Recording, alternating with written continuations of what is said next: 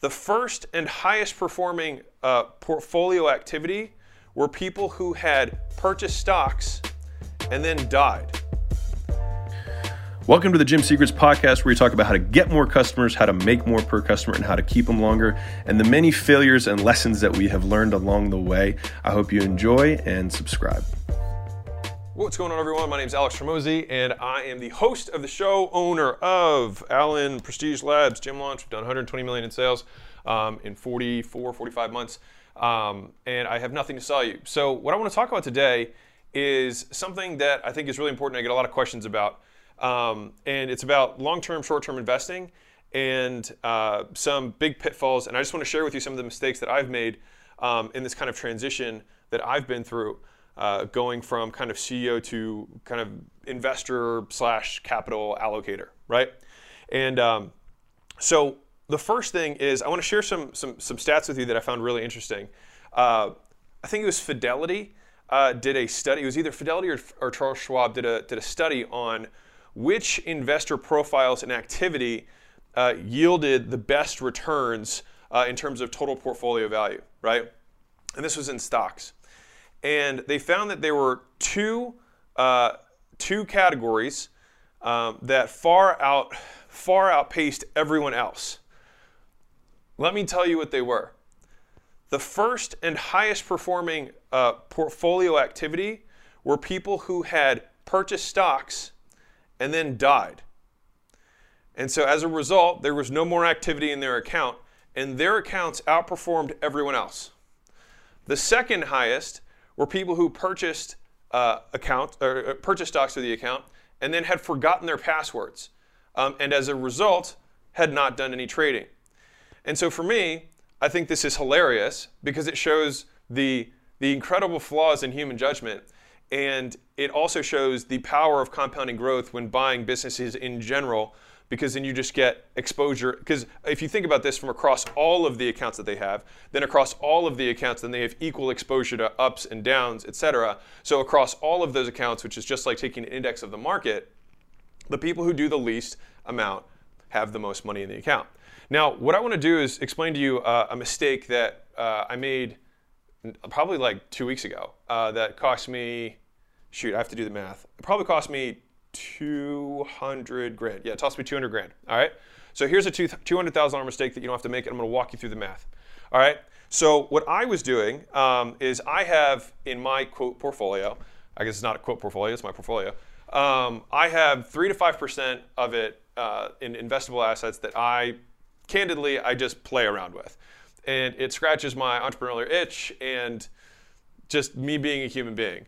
95%, it's actually 97% of my uh, worth is in really, really stable stuff. All right. But I want to talk to you about the 5%. So here's the difference between holding versus trading. All right. And this is something that is massively underlooked. And I'm hoping to at least convince one person who's listening to this that if you look at the math, you, you see how quickly you shouldn't do, you shouldn't try and, you shouldn't try and beat the market um, by, by, by trading. All right. And so here's, here's the first reality is that there's huge quantitative firms that have hundreds of analysts who are trying to beat you, and they, they make their money doing that. Um, but the second one is a simple $100 example. All right. So let's say you have $100. All right. So this is our this is our initial capital. All right. And I'm going to give you two scenarios that we're going to walk through.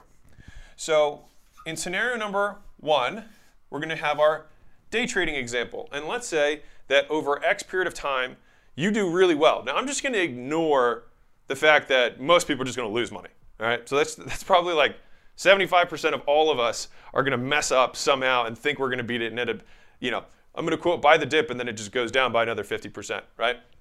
But let's just assume you double your money. All right, so your $100 becomes $200.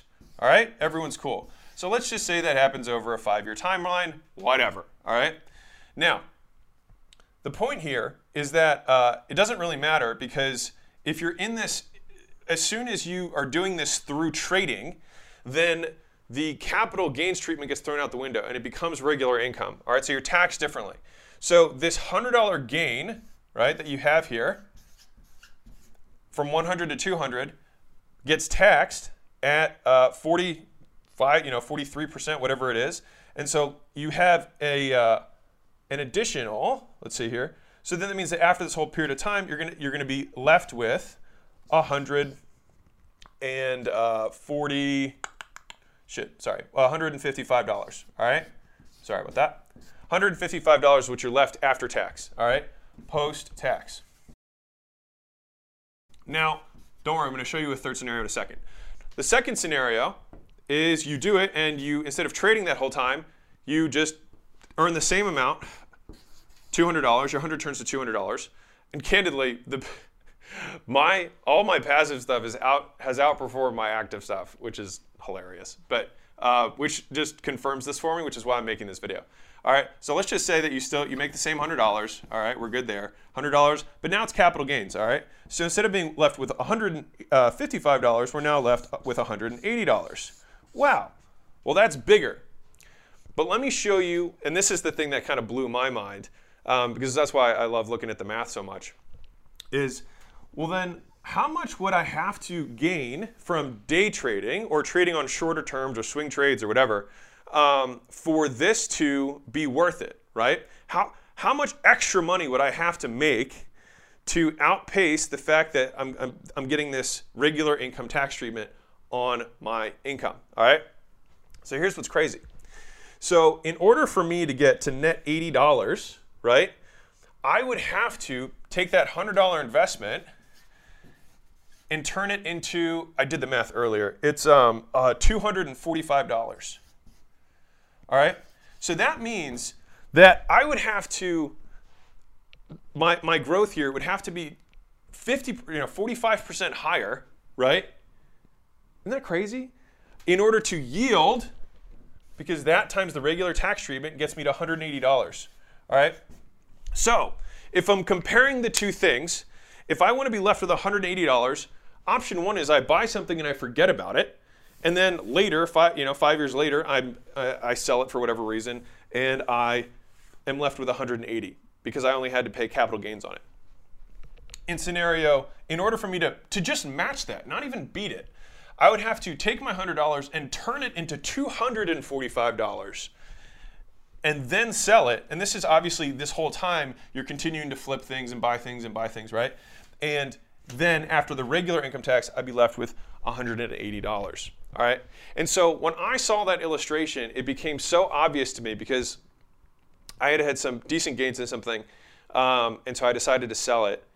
And I actually ended up selling it at a good time because uh, it ended up going down because I felt like it was getting overvalued. Um, and so I thought I felt pretty good about myself, right? And what ended up happening is uh, the thing ended up coming back up to exactly where I had sold it uh, again. And so if I had literally just done nothing, then I would have more money because now I have to pay uh, I have to pay taxes on regular income because I sold it within a year. And mind you, again, guys, this is on my three to five percent. I don't touch anything that's that's not that. All right, so I'm just being very clear and candid here. Nor do I recommend you do that.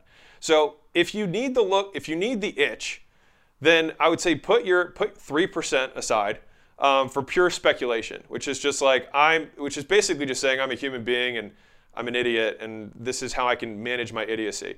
Um, but but when you see the math spelled out like this between this is what smart people do and this is what dumb people who don't make as much money do, then I, it makes me so much more inclined to just do what smart people do and take all of that extra time and just do something else or just make money with my extra time. Um, one of my good friends, he, uh, I've known him for 20, 25 years. Um, and when I met him, he was, I think he was, he was managing, I mean, maybe $5 million, like not, which in the finance world is not a lot for management.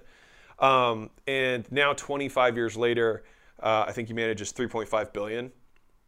So he's very good at what he does. And he's one of the most stable people that I know. And when I, when I talk to him about this stuff, he's like, you need a hobby. And so I guess the message that I have for everyone is maybe get a hobby and just let the money grow and pretend you're a dead person. Um, and if you can't pretend you're a dead person, then throw away your password uh, or give it to somebody that you would be ashamed to ask for your password back uh, so that you just don't touch your stuff. Uh, because ultimately, you'll probably be you'll probably end up getting higher gains, A, and B, you'll get taxed less on those gains. So I hope that was valuable for you. I hope this makes sense. I hope you get a laugh out of my $200,000 mistake that I just made in the last two weeks. Um, keep being awesome. Lots of love.